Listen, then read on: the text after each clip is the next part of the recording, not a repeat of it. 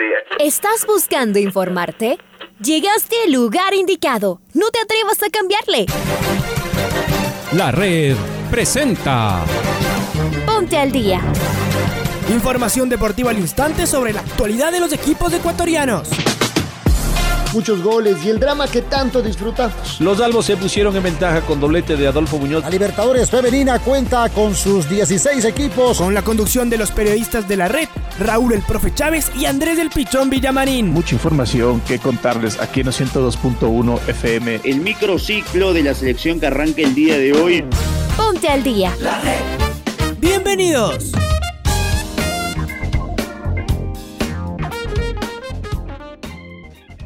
¿Qué tal, amigos?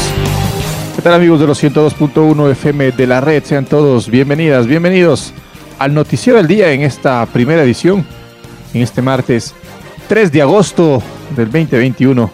Les damos la más cordial bienvenida, les damos un fuerte abrazo. El día de hoy les acompaña Raúl Chávez y como todas las mañanas, en asistencia de nuestro compañero Leonardo Durán. Arrancamos aquí el Noticiero al Día.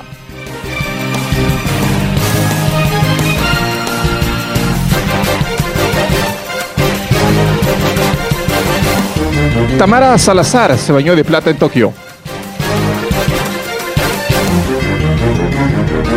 Nuestra mujer de oro, Neisi Dajomes, elogió el trabajo y dedicación de Tamara Salazar.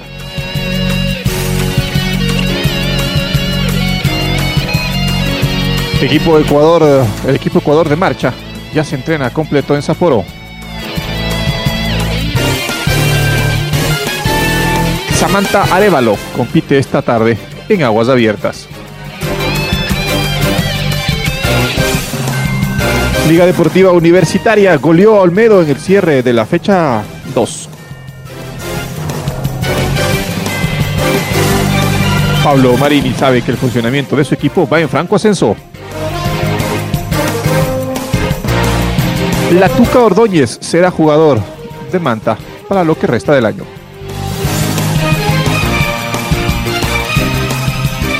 El técnico Humberto Pizarro condicionó a los dirigentes de Olmedo su llegada al equipo.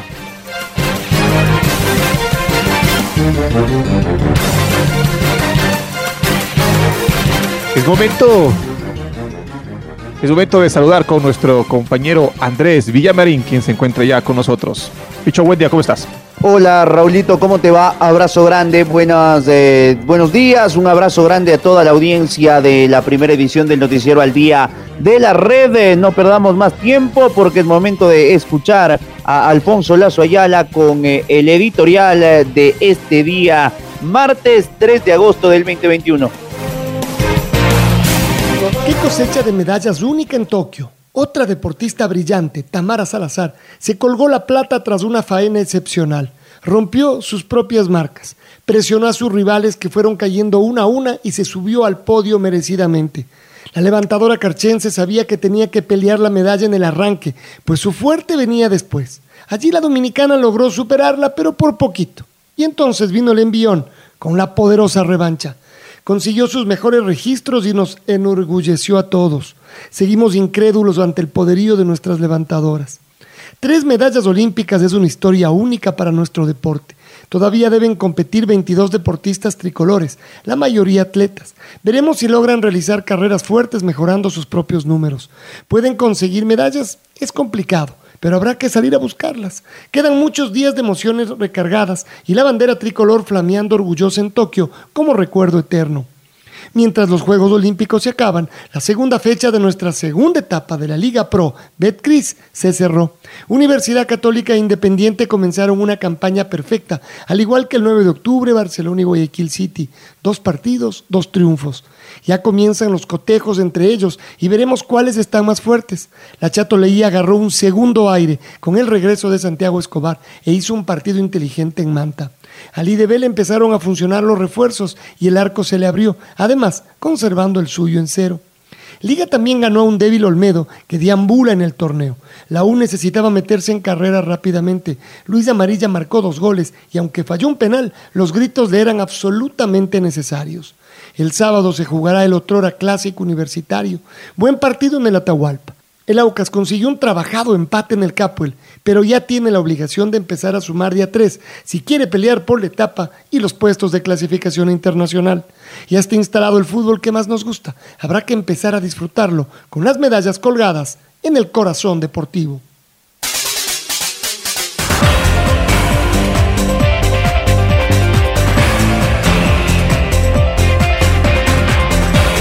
Vamos a escuchar a nuestra deportista ecuatoriana Tamara Salazar, quien se colgó la medalla de plata después de una participación extraordinaria y de esta forma le dio la tercera medalla al Ecuador. 2 de oro, la de Richard Carapaz y Neisi Dajomes, y esta de plata que la conquistó el día de ayer Tamara Salazar. Le escuchamos.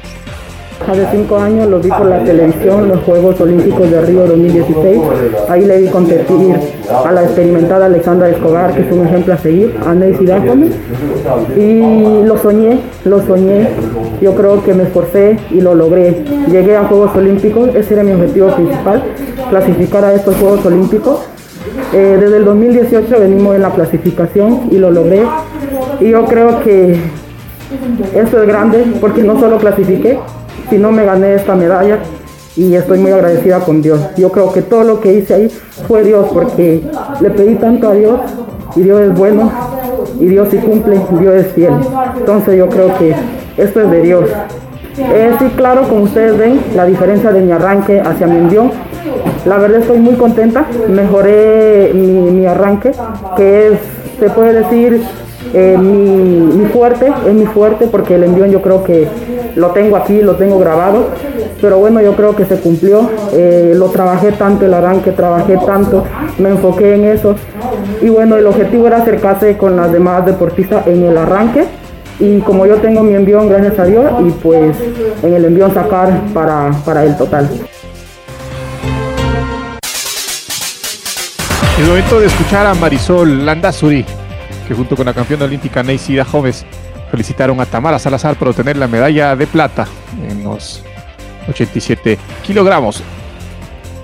Y esa medalla se lo merece, ella se lo merece, porque ella ha luchado día a día, a pesar de todo lo que ha tenido que pasar, de todo lo que le han quitado, ella ha sabido mantenerse de pie, quizás no con las mejores opciones o con las mejores cosas que ella se ha merecido como deportista y como persona, pero aún así ha demostrado que con todas esas trabas ella también puede salir adelante, así es que la felicito, mi negra, y que vamos para adelante, que todavía se lo espera. Quiero llorar, déjame en paz. Bueno, eso siento una campeona olímpica por ver a una vicecampeona olímpica, y yo me siento riquísima, espectacularísima para poner mis 100 metros planos con mis compañeras de relevo. Aquí estamos con Neisi Dajomes y cambio para romper la negra, que ya llegamos. Que estamos aquí, Ecuador ganadores siempre.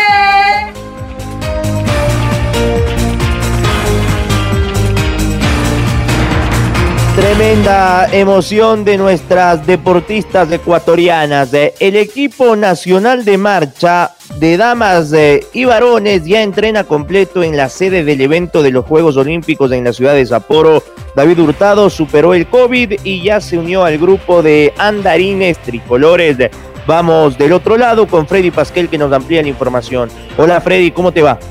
Hola compañeros, un saludo a nuestros amigos, amigas oyentes, hablando del equipo ecuatoriano de marcha que ya entrena en Sapporo, donde va a ser la competencia de los Juegos Olímpicos en los 20 y 50 kilómetros de la marcha. Luego de además haber superado el COVID, David Hurtado se unió al grupo que va a participar en estos Juegos Olímpicos. Ecuador, recordemos, llega con equipo completo en damas y varones en la modalidad de marcha para los presentes Juegos Olímpicos. La gran noticia del fin de semana fue la recuperación de David Hurtado, quien estuvo aislado luego que a su arribo a Tokio arrojó test positivo de COVID. Hurtado se mantuvo a la expectativa desde el 23 de julio con reposo, pero también con algunos ejercicios en su habitación para no perder el estado de forma. Un nuevo test el fin de semana, esta vez negativo, le abrió la posibilidad de competir en los Juegos Olímpicos. El equipo de marcha junto a los maratonistas, realizó una base de entrenamientos en la ciudad de Itami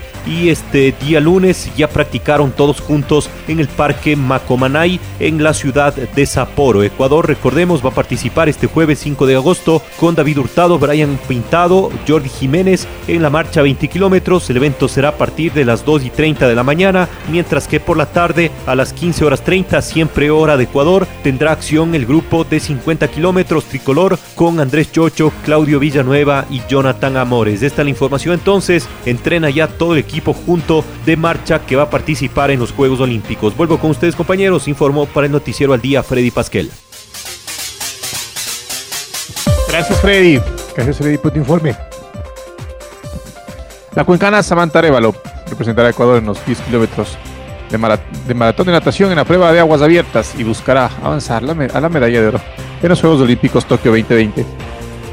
La nadadora de estilo libre participó en los Juegos Olímpicos de Londres 2012 en los 800 metros libre, donde obtuvo la 29ª posición y estableció un nuevo récord nacional con un tiempo de 8:49.29. En los Juegos Olímpicos de Río de Janeiro 2016, Arevalo quedó en el 9º lugar en la prueba femenina, obtuvo un tiempo de 1:57:27 y se convirtió en la primera nadadora ecuatoriana en participar en una maratón acuática de 10 kilómetros. Samantha competirá este martes a las 16:00 y se enfrentará a la brasileña Ana Cunha, quien se consagró campeona mundial en los 25 kilómetros en 2011. Continuamos con información de los Juegos Olímpicos y es momento de escuchar a la gigante Yulimar Rojas, deportista venezolana que el fin de semana ganó el oro olímpico con el récord incluido en el triple salto. Aquí las palabras de una de las mejores deportistas de la historia del hermano país de Venezuela.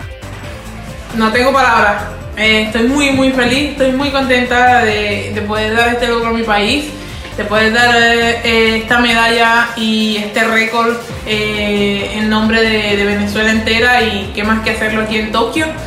Y qué te puedo decir, no hay palabras para describir esta sensación, pero sí sé que soy la mujer ahora más feliz del mundo y sé que tengo mucho que dar, mucho que entregar, y espero que mi país, mi Venezuela que tanto amo y que cuando estoy fuera extraño tanto, se esté disfrutando toda esta alegría como yo me lo estoy disfrutando.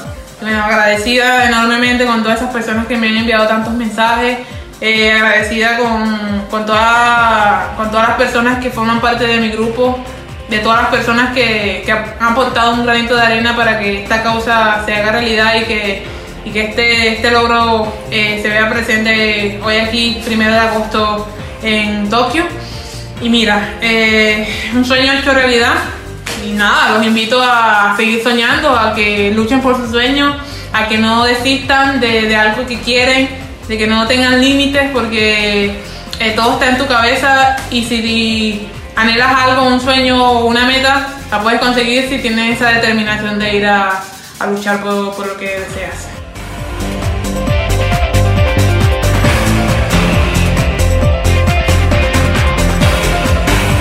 Y cambiamos al fútbol nacional, porque Liga Deportiva Universitaria goleó a Olmedo, la ciudad de Riobamba, por 4-0 en el último partido de la segunda fecha de la Liga Pro Betcris. El marcador fue, como decíamos, un global de 4-0 a favor de la U. Estamos con Luis Quirós, que nos va a ampliar el informe. Luchito, buen día, ¿cómo estás? ¿Qué tal, Andrés y Raúl? Con 2 goles de Luis Amarilla, uno de Cristian El Chavo Cruz y otro, el cuarto, de Arce, Liga Deportiva Universitaria goleó 4-0 al Centro Deportivo Olmedo en partido válido de la segunda fecha de la segunda etapa de la Liga Pro Betcris. El próximo sábado, a partir de las 17:30, juega ante la Universidad Católica. Habrá que ver si se recupera Pedro Pablo Perlaza y también cómo continúa Luis Ayala del aislamiento que estaba, porque un familiar cercano dio positivo para COVID. Les contaremos más novedades más adelante. Un abrazo. Muy bien, Luchito, otro abrazo para ti. En un ratito lo escuchamos a Marini, pero antes será momento de escuchar a Joel Pozo, quien estuvo a cargo de la dirección técnica del Centro Deportivo Olmedo. Esto es lo que dijo el interino colaborador ecuatoriano a servicio de la alicaído Ciclón de los Andes tras la goleada 4-0 ayer en el Rodrigo Paz Delgado. Lo escuchamos. Nos vamos muy tristes por la derrota el día de hoy. Venimos a hacer un partido inteligente, pero son errores que nos cuesta los 3 puntos. Nada, no, tú sabes el rival que tiene en Liga, la plantilla que tiene y nada, no, las individualidades le sobresalieron a Liga, ¿no? Como te dije, nosotros estamos ya 3 fechas hechos cargo del club como encargados, el tema del profe Ramos como entrenador, yo como asistente técnico. Nada, el trabajo que hay que rescatar de los muchachos es el compromiso, que lo dejaron todo en la cancha y hasta el final, ¿no? Como te dije, tenemos un plantel limitado con los suplentes que son 3 o 4, que tuvimos que hacer los cambios, el tema de Cisneros que salió de lesión y todo eso, ¿no? Como te dije, nos vamos muy tristes por la derrota, pero rescatar el compromiso de los jugadores. Y ahora es momento de escuchar al técnico Pablo Marini, el director técnico de Liga Deportiva Universitaria. Yo creo que realmente fue un partido que era difícil en Marbella, sabiendo todos los inconvenientes que tiene Olmedo y que necesitaban hacer un gran partido, necesitaban este esfuerzo que hicieron al principio de sostener. Creo que nosotros tuvimos paciencia y tuvimos oportunidades para llegar al gol. Después ya del primer gol se abrió el camino, tuvimos opción de penal y ya en el segundo tiempo sí fuimos muy superiores. Creo que hasta podría haberse aumentado el marcador. Y recién salimos de este partido, obviamente que ya mañana nos enfocaremos en Católica, pero la verdad es que seguimos trabajando muy bien, el partido está creciendo. Teníamos hoy la obligación de ganar y lo hicimos con creces, jugando muy bien, por momentos a un nivel muy alto. Ya a partir de mañana vamos a empezar en Católica y así partido por partido, sabiendo que tenemos 2 competencias muy duras, muy importantes y que tenemos que estar a la altura de la guerra. Escuchábamos a Pablo Marini, DT del equipo universitario. Liga jugará el sábado a las 17:15 frente a la Universidad Católica en el Olímpico Atahualpa. El estratega ecuatoriano Humberto Pizarro sería el director técnico del Olmedo, siempre y cuando la dirigencia del Ciclón de los Andes cumpla con la contratación de 8 jugadores para reforzar el plantel.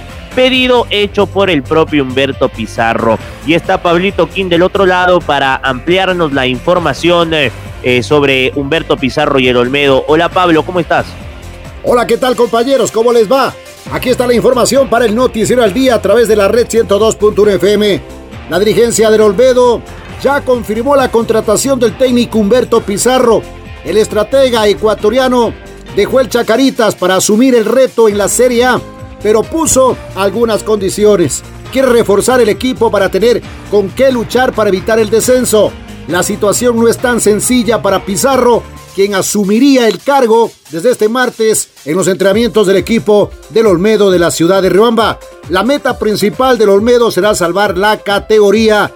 Es un club muy importante del país y se merece estar en la primera división del balompié ecuatoriano. Fue lo que dijo Pizarro en diálogo con los medios riobambeños. Antes de aceptar la oferta con la directiva del Ciclón, hubo una reunión en la que Pizarro aclaró algunos puntos e hizo pedidos. Si no le cumplen, no se sentaría en el banquillo del Olmedo de Riobamba. Al menos así dejó entrever el estratega Humberto Pizarro. 8 jugadores pidió Humberto Pizarro para reforzar el Olmedo de la ciudad de Riobamba. Y el libro de pases se cierra este miércoles 4 de agosto. Vamos a ver qué pasa con la situación del nuevo estratega del Olmedo de la ciudad de Riobamba. Hasta aquí la información deportiva, amigos y amigas de la red. Muchas gracias, Pablo. Fuerte abrazo. Finalmente, Roberto Latuca Ordóñez fue anunciado en un equipo de la Liga Pro, tras ser parte de Aucas en la primera etapa del torneo, sin lograr participar en muchos partidos. Latuca culminará el 2021 en Manta. La cuenta oficial del Manta Fútbol Club anunció la contratación de Roberto Ordóñez hasta el final de temporada. Llega al equipo atunero tras haber jugado en Aucas. Previamente pasó por equipos como Emelec o Delfín.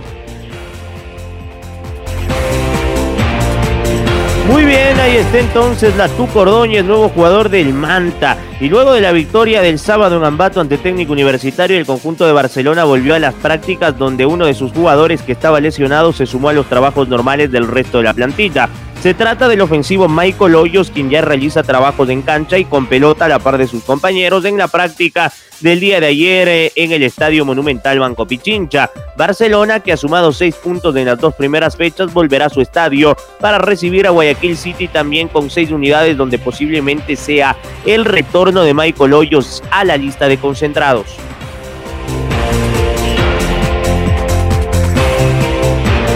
Es momento de escuchar el gol del recuerdo. El gol del recuerdo.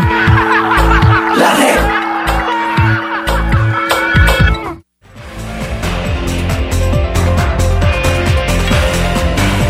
El 3 de agosto de 2013, Sociedad Deportivo Quito visitó a Macará en el Bellavista de Ambato por la 6ª fecha de la 2ª etapa. Los azulgranas impusieron 1-0 con este gol de Walter Calderón, que lo recordamos a continuación con los relatos de Diego Melo y los comentarios de Reinaldo Romero. Recupera el Deportivo Quito en mitad de cancha, la mete Colón hacia la izquierda. Ahí está el goleador, va a levantar el centro. ¡Solito Calderón! ¡Gol!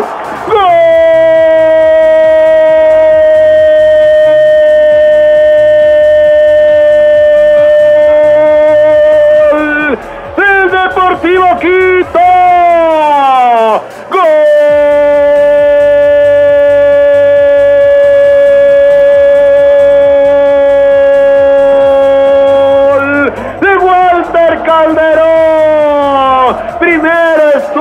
De cancha, Alex Colón, qué callejón para Federico Nieto, y el goleador prefirió ceder para el mejor ubicado. Mamita, 2 pasos de la línea, la mandó adentro. Esta vez sí, el festejo es de la Cadé, azul y grana es de color, de la noble institución que ya gana 1-0 acá en el Bellavista de Ambato. Mire usted las banderas, mire usted los colores, son los de la capital los que festejan acá en Ambato.